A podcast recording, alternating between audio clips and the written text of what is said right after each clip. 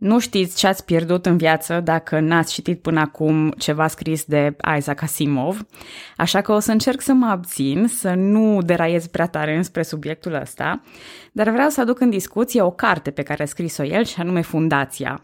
Am mai vorbit despre fundația în uh, episoadele complementare, dar astăzi vreau să o leg puțin de subiectul episodului de astăzi. Așadar, în cartea science fiction Fundația, un personaj pe nume Harry Seldon inventează o disciplină numită psihoistorie, prin care prezice viitorul la scară mare. El poate într-adevăr prezice marile crize, problemele ce vor apărea la nivel galactic și cursul războaielor.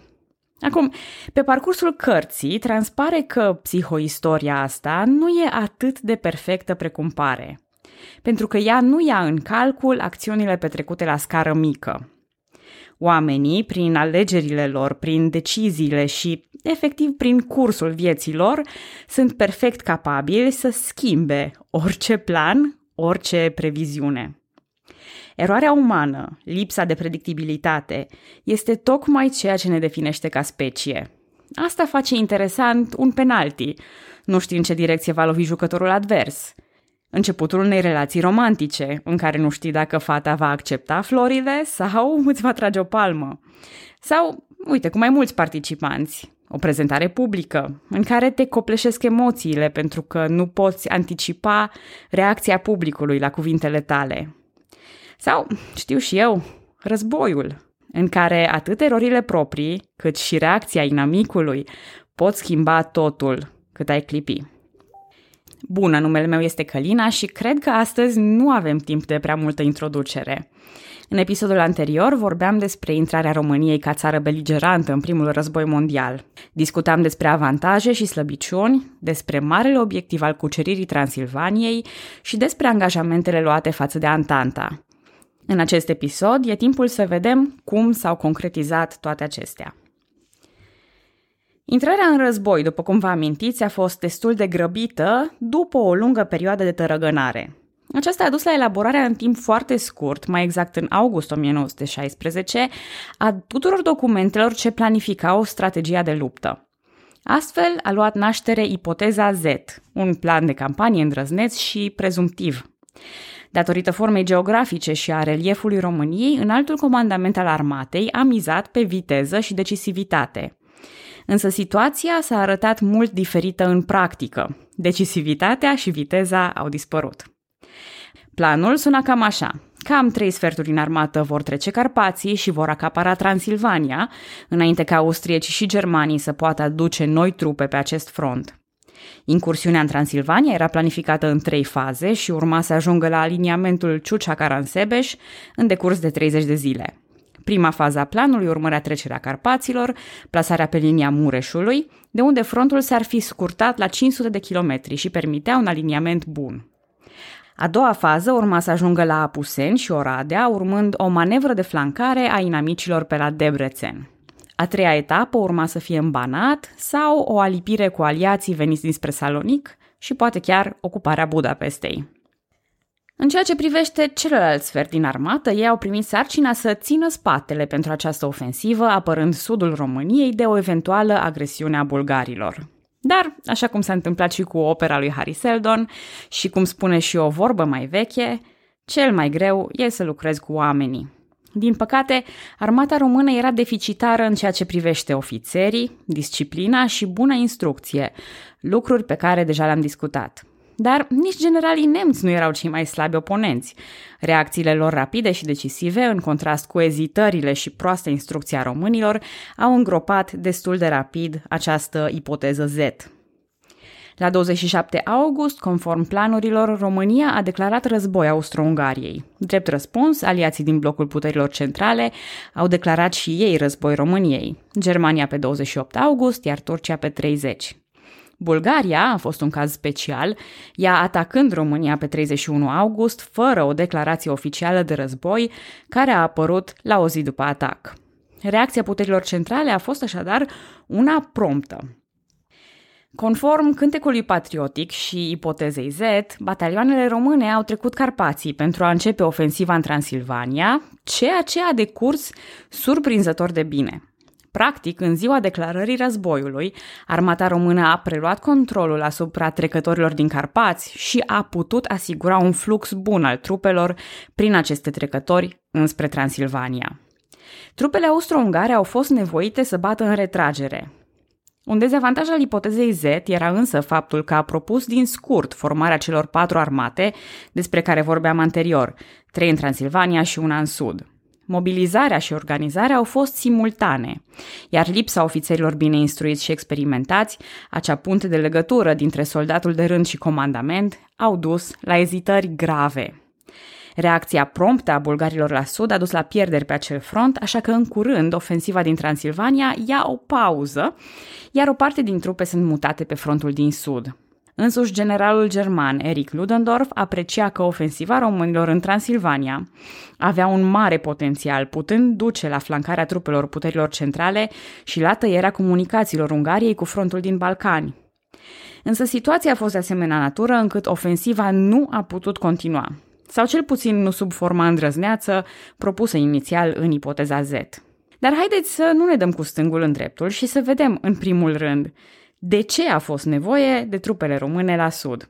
Fiți fără grijă, ne vom întoarce în Transilvania pentru a urmări consecințele. Știți reportajele de la televizor din fiecare iarnă în care autoritățile sunt luate prin surpriză de venirea iernii? Mă rog, anul acesta nu au fost luate prin surpriză pentru că nu a fost iarnă, dar în general aceasta e formularea pe care o aleg jurnaliștii ca să se amuze pe seama situației. Ei bine, sunt cazuri în care autoritățile sunt pe deplin pregătite. Așa a fost armata bulgară, care se aștepta la o intrare a României în război. Bulgarii anticipaseră un posibil atac din partea României, având ca punct de pornire Turtucaia, un port aflat la sudul Dunării, opus localității Oltenița. Românii au stabilit într-adevăr poziții la Turtucaia, însă de natură defensivă, nu ofensivă. Asta pentru că acțiunea ofensivă era concentrată în Transilvania. Pozițiile românești de la Turtucaia, care apărau un cap de pod în teritoriul de la sud de Dunăre, au fost destul de controversate, iar istoricii sunt majoritar de acord că acțiunile militare de la Turtucaia au fost erori grave. Alexandru Averescu spunea în memoriile sale următoarele. Citez. Cine este autorul ideii să avem la Turtucaia un cap de pod? Ce avem de apărat la Turtucaia? Faimosul cap de pod fără pod. Cine a fost inconștientul care a legat de un punct fără însemnătate, căruia îi lipsea partea esențială, podul, soarta a 33.000 de oameni și reputația noastră militară? Am încheiat citatul. Iar Averescu avea dreptate. În ipoteza unei ofensive, ar fi fost construit un pod de pontoane între Oltenița și Turtucaia, dar acesta nu a mai fost construit. Într-adevăr, românii apărau la Turtucaia un cap de pod fără pod. Organizarea pozițiilor în trei linii de apărare și raportul bun de forțe păreau avantajele românilor, dar s-au dovedit a fi insuficiente. A treia linie de apărare, spre exemplu, era slabă și prost întreținută. O parte a șanțurilor de apărare pentru trăgători erau surpate și nu au fost reconstruite sau măcar întreținute. 17 guri de foc ale românilor, adică mitraliere sau tunuri, lucruri care trag, nu aveau muniție sau nu fuseseră instalate la momentul atacului. Pregătirea și experiența ofițerilor lipsea chiar și la astfel de lucruri de bază, precum instalarea unui tun. Unde mai pui că diviziile acestea erau nou înființate și încă se obișnuiau cu războiul. În schimb, alianța bulgaro-germană care a atacat Turtucaia era compusă din trupe încercate, în formă, bine echipate și organizate, batalioane de infanterie și cavalerie, mitraliori și geniști. Atacul bulgar și german asupra Turtucaiei a început pe 31 august. A fost un atac concentric care până pe 2 septembrie a dus la retragerea trupelor române pe a doua linie de apărare. Pe 3 septembrie, inamicii au bombardat posturile române de la satul vechi și au încercat mai multe atacuri violente. Sârma ghimpată și terenul au reușit să-i oprească pe germani și pe bulgari, cu pierderi mici pentru români. Însă aici intervine lipsa de experiență și decisivitate. Colonelul Nicolicescu a crezut că liniile românești au fost răpunse și, într-un moment de panică, a ordonat evacuarea poziției. A doua zi și-au dat seama de eroare, au reocupat pozițiile, dar s-au retras iarăși înspre seară. Pe 5 septembrie, bombardamentul inamic a continuat, reușind să scoată din luptă o parte din tunurile românești. Un divizion de obuziere românesc reușește să încetinească atacul bulgar, dar se retrage după terminarea muniției. În ceea ce privește luptele om la om, această zi de 5 septembrie a fost cea mai sângeroasă, cu pierderi mari de ambele părți. Bulgarii opresc înaintarea, în timp ce românii primesc 5 batalioane proaspete de întăriri. Ocazia de a contraataca este însă pierdută, ca urmare a ezitărilor comandanților. Aceste noi batalioane au fost în cele din urmă introduse în luptă, dar lipsa unui plan coerent de acțiune a dus la eșec. Pe 6 septembrie, românii încearcă să reconstituie trupele și să le retragă pe a treia linie de apărare, despre care spuneam însă că era destul de slabă și avea puțină artilerie de suport. Românii s-au bazat pe ajutorul promis al diviziei a noua dinspre Silistra și au lansat un atac pentru a reocupa linia de centru. Atacul a fost respins cu succes de bulgari. Între timp, în sectorul estic, pe unde trebuiau să apară trupele de întărire ale diviziei a noua, apar noi coloane de atac ale bulgarilor, simultan cu un nou atac al lor din sud. Etnicii bulgari din zonă se alătură haosului, atacând trupele românești din spate. În după amiaza zilei de 6 septembrie, Turtucaia cade. Dintr-o combinație de factori, printre care buna pregătire a inamicului, dar mai ales lipsa de organizare și de consecvență a comandanților români, Turtucaia cade. La nivel imediat, pierderile sunt mari. 34.000 de români morți, răniți sau dispăruți. 3.500 au reușit să iasă din încercuire spre Silistra și cam 2.000 au trecut Dunărea spre Oltenița.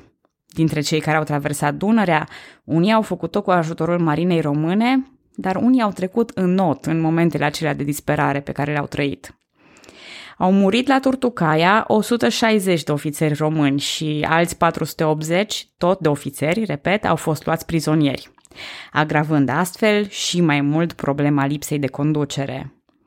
Mulți ostași români au realizat fapte de eroism și au murit din cauze ce puteau fi evitate. Și, așa cum spun de fiecare dată, dincolo de aceste numere, au existat oameni, soți, tați, fii, bărbați cărora merită să le fim recunoscători. De aceea, nu vreau să credeți că minimalizez pierderile umane sau pierderile imediate, dar căderea Turtucaiei va avea și consecințe pe termen lung, care vor schimba complet planurile de război și tot ce e posibil vor duce la eșecul primei faze combative. Victoria trupelor bulgaro-germane la Turtucaia le-a permis să atace și să ocupe ulterior Dobrogea, Șapte divizii vor fi transferate din Transilvania pe frontul de sud, în ciuda împotrivirii generalului Constantin Prezan. La Consiliul de Război din 15 septembrie 1916, el se opunea transferului spunând că astfel se va pierde elementul surprizei din Transilvania, iar trupele austro-ungare vor fructifica un astfel de moment de respiro. Generalul Averescu și ceilalți membri ai Consiliului au susținut însă această modificare a priorităților.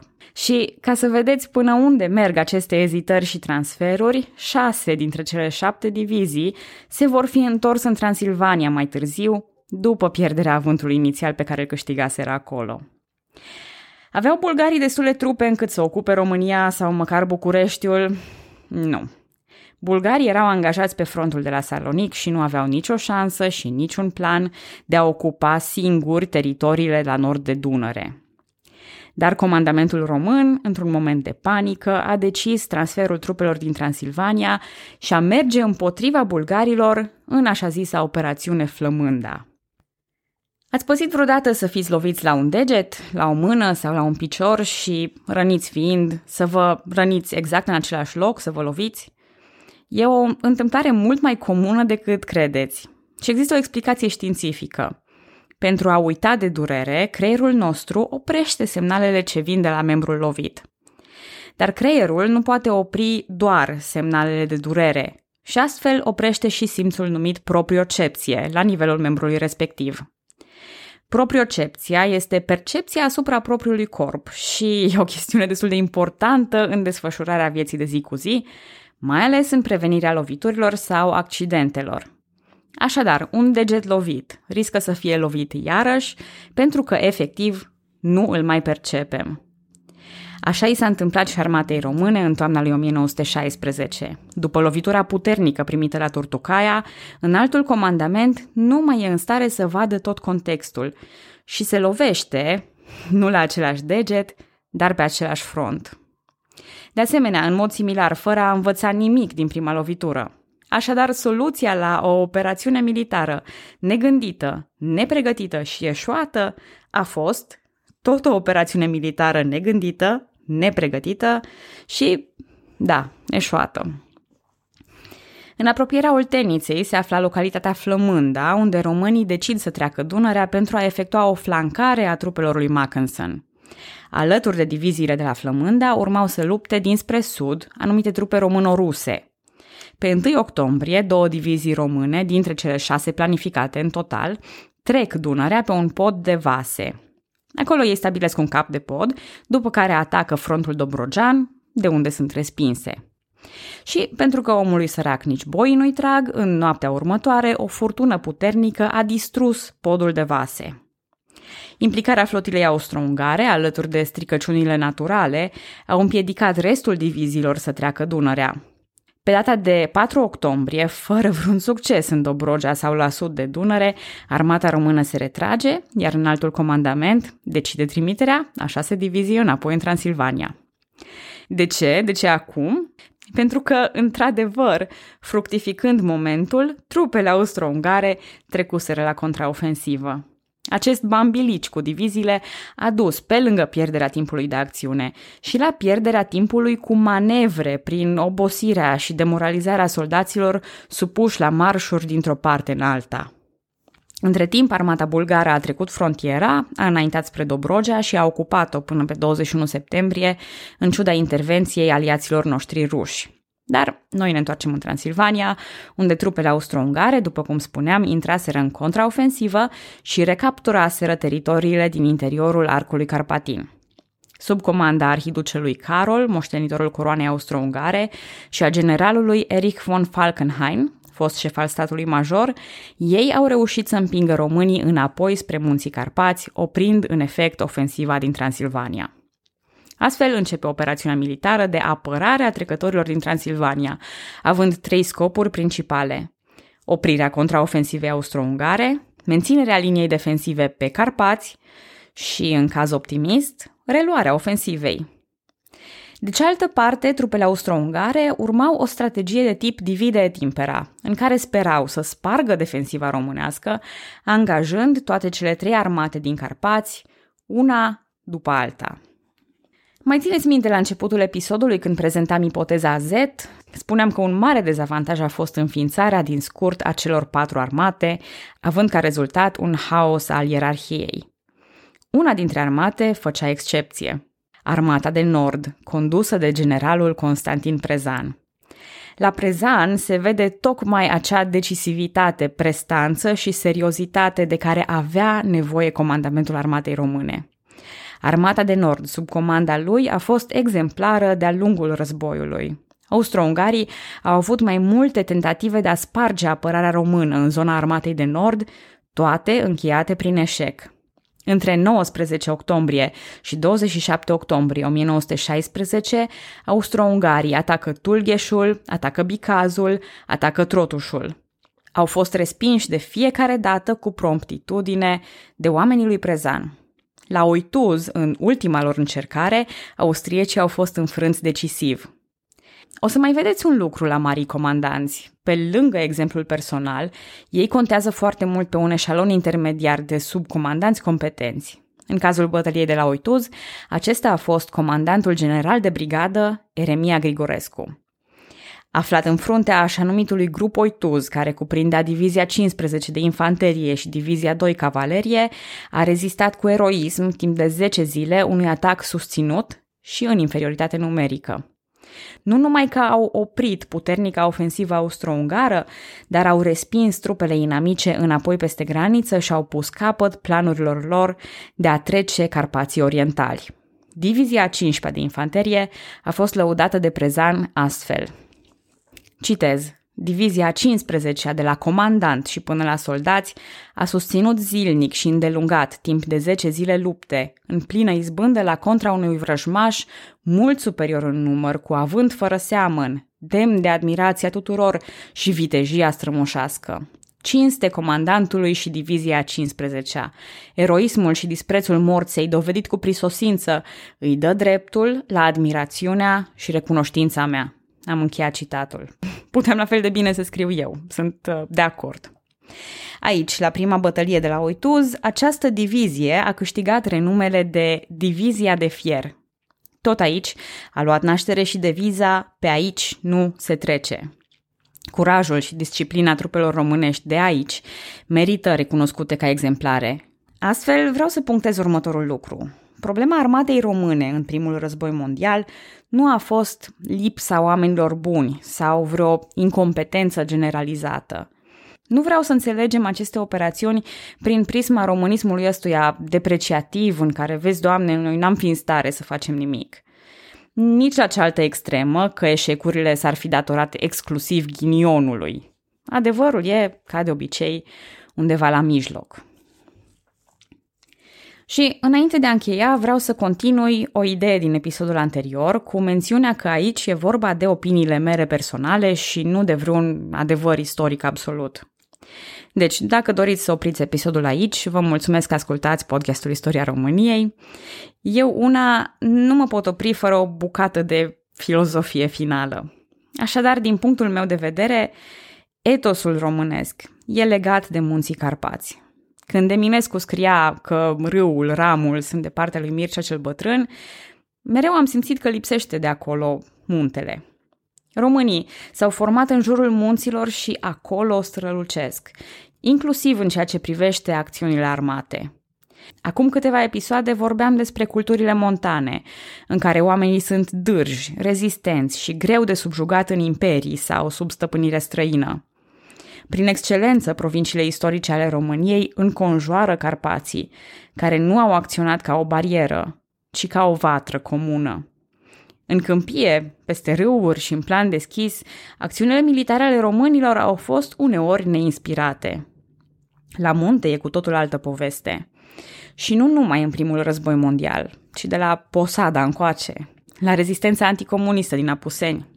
Cea mai titrată specialitate militară a armatei române de astăzi este cea a vânătorilor de munte. Munții au ținut mereu cu noi, mai mult decât râul și ramul. Iar noi am ținut cu munții și am rezistat în munți și prin munți. Or, e o discuție pe care o port foarte des. Vedeți, eu mă consider un om patriot, nu naționalist, că nu țin să-mi înfrumusețez istoria pentru a o iubi. Istoria aceasta noastră eu o iubesc așa cum e, dar nici nu suport atitudinea aceasta defetistă și depreciativă pe care mereu o văd în jur. Față de străini, hai, ne mai luăm apărarea, dar când românii vorbesc cu români despre români, vom fi adesea foarte critici. Suntem foarte critici cu noi. Vom spune că nu suntem în stare de nimic, că avem conducătorii pe care ni merităm, că aia e. În psihologie se consideră că e necesară o bază sigură pentru ca un om să creadă în el însuși. E nevoie de un loc la care să te întorci, de unde să-ți iei siguranța. Și ca țară, noi avem această bază și avem acest istoric. Înainte de a spune demoralizați că aia e, cum ar fi să ne uităm la munții ăștia care stau cu noi de secole și astfel să tragem putere de acolo, așa cum a făcut-o armata de nord. Să stăm drepți și plini de curaj în fața oricui și să spunem pe aici nu se trece. Primul război mondial a fost acela care ne-a adunat în cele din urmă într-o singură țară ce înconjoară Carpații. În câteva episoade vom ajunge acolo, vom ajunge acasă. Până atunci, vă mulțumesc că ascultați podcastul Istoria României. Pe data viitoare!